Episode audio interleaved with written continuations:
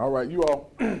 I wanted to move on uh, to the to the to the Bible connection today, uh, but I'm not I'm not going to be able to do it uh, because there was a couple things uh, in the fellowship connection that I wanted us to take a look at. Amen.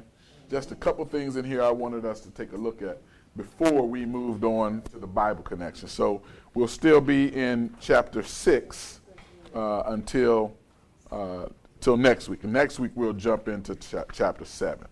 All right. So on chapter six, I know last week we kind of talked about fellowship and we kind of uh, uh, studied it out. Uh, but today, I really want us to talk a little bit more about fellowship uh, because as I was praying this week, the Spirit just really kind of got on me about the church and about the structure of the church. And as you all know, that's one of the things that He's been uh, saying to me and shaping in my mind and leading me toward is having a church structure that is effective. Amen. Amen. And, and when we say effective, effective doesn't mean that we just are able to come and get our praise on or we're able to come and get our word on uh, because that denotes that you are in control of someone who wants to be in control of you. Amen. So when you can get your praise on or get your dance on or get your word on, you can also take it off when you get ready. Amen. And so the Spirit said to me, uh, uh, the, the worship and the fellowship uh, and the discipleship must be more than something you can control. All right now. Because if it's something that you can control, you can also, watch this, mess it up. Amen. Amen. Amen. Amen. Amen. As soon as man gets involved in what God does, we have a tendency to mess it up. Amen. Amen. Oh, yeah. Oh, yes, we do. Yes, we do. You can even look at the food. Instead of allowing the food to grow on the tree and grow in the pen, we want to genetically modify it. Y'all ain't going to talk. We want it bigger and stronger and quicker and cheaper. Why? Because our greed says if we can get it that way, we can make more money from it. So we've done the same thing with the church. Amen. Amen. We've created these structures so that we can get people together, not for the express purpose of building their lives the way Christ created, but for the express purpose of packing them in so that we can pull resources out of them and collectively put them somewhere where only a few can dictate what goes on with it. You know that ain't of God. Amen. Let's just tell the truth. Who that sound like in the first place? Uh, greed. That sounds just like the devil. The devil wants to be able to trick you and trick you out of what God has already given you. That ain't God. God says, I come that you might have life and have it more abundantly. So as I was praying, I said, Lord, well, what do we do? He said, Son, here's a caution that I want you to be cautioned about. And I'm really just going to take my time and let the Spirit move today. He said, Don't throw the baby out with the bathwater. All right. I said, huh? He said, everything that's going on ain't bad. Amen. Find out what is bad and get rid of that. He said, but that requires you to be surgical instead of blunt. Mm. Ooh. Y'all following me today? Yeah, yeah. See, if, if there was something going on inside my body, which a few years ago it was, uh, the, the, the doctor came in and diagnosed the problem. Now, I felt bad all over. My stomach hurt, my back hurt, my side hurt, my head hurt, even my knees was hurting. And I just went in and said, Doctor, I'm hurting. You got to fix it. Now, he could have just came in and just gave me morphine every day, and I wouldn't have been hurt no more. But would that have fixed the problem? No. He had to do an ultrasound and diagnose and said, son, you have stones inside where your liver is in your gallbladder, right? He says, and they are they're calcified and they're hard and they're blocking the bile duct. And so what happens is you have reactions and then you have spasms in your organs because that duct is blocked. Amen. I said, well, that don't sound good. What you gonna do? He said we're going to go in with an what they call it, an otoscope or what, whatever it is, and we're going to go in. We're going to make these holes in you. We're going to make a little incision in. We're going to go in. We're going to grab it, and then we're going to suck it out.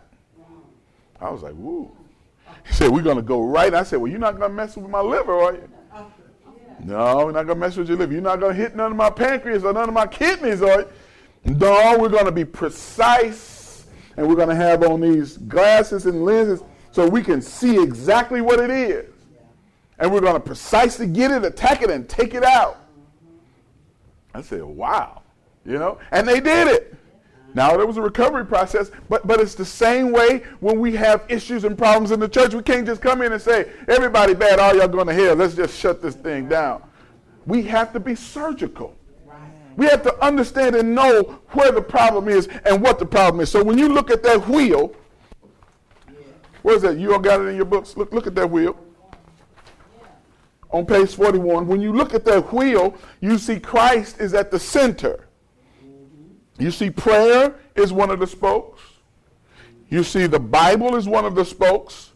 You see, fellowship and you see witnessing is one of the spokes. You all see that? Do I need to draw it? You all see it? All right. And so, and so here, when you see Christ in the center, we, we are that whole thing that's on the outside. We are the obedient Christian in action, which means we moving.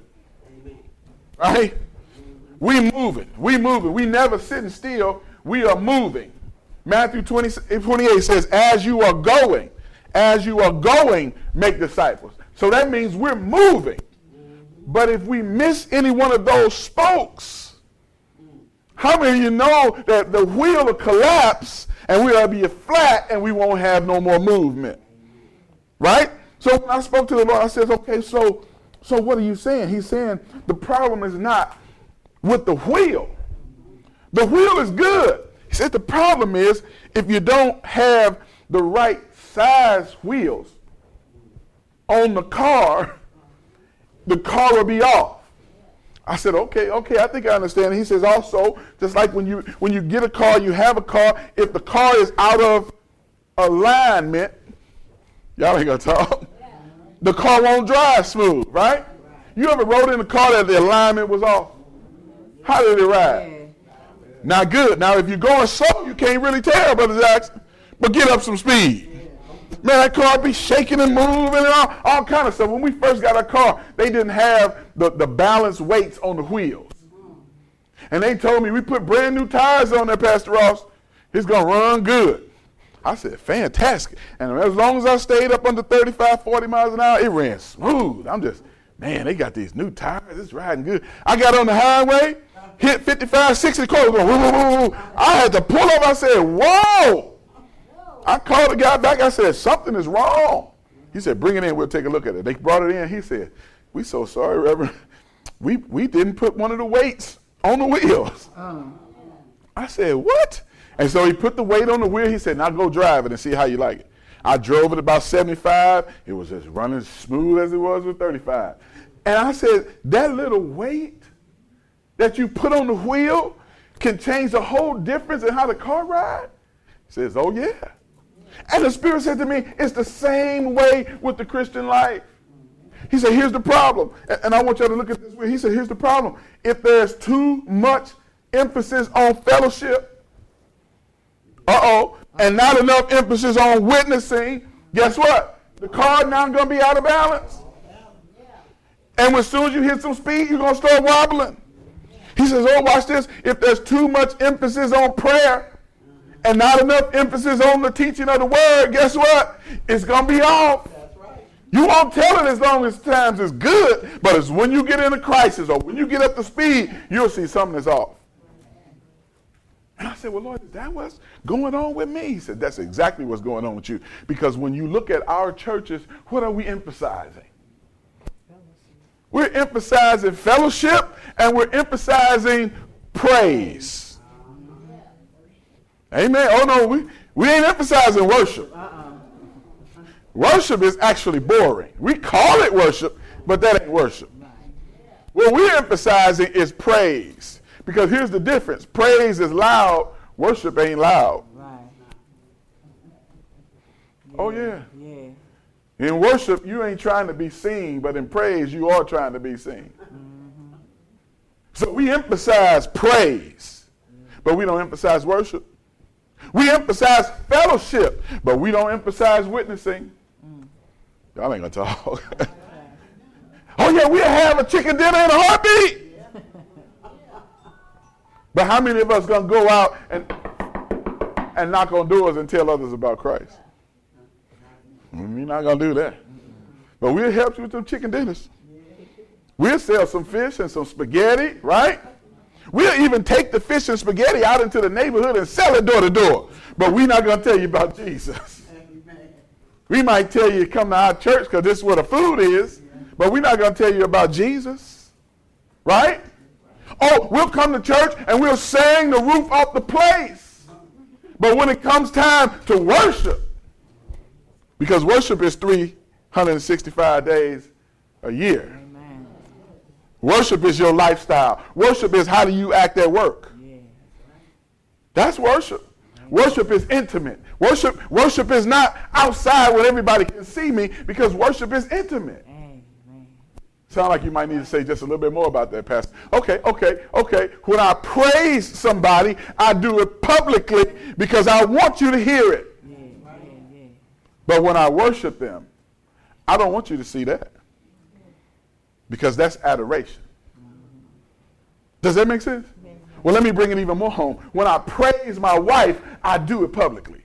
I say, baby, that meal was fire. My wife is a good cook. Man, she can cook. Make you almost want to slap your mama, she can cook. But when I worship her, I close the door. I get the baby oil and I pour it on her feet and I rub her feet until they don't hurt no more. I don't want y'all to see that. That's worship, right? When, we praise God, we say, He is King of kings and Lord of lords, and He is worthy to be praised. He woke me up this morning. That's praise. But worship is, Lord, I didn't know which way to turn the other day. Yeah. And I thought I wasn't going to make it. But you was there for me. And because you've been there for me all my life, I just want to be there for you. Everywhere I go, everything I do, I want people to see you. Amen. No, that's different. That's worship. Amen. You don't want everybody to see that because when everybody see that, your face don't look pretty. Oh no, it hits you on the inside, hits you in the gut. And as a man, you don't really want everybody to see that.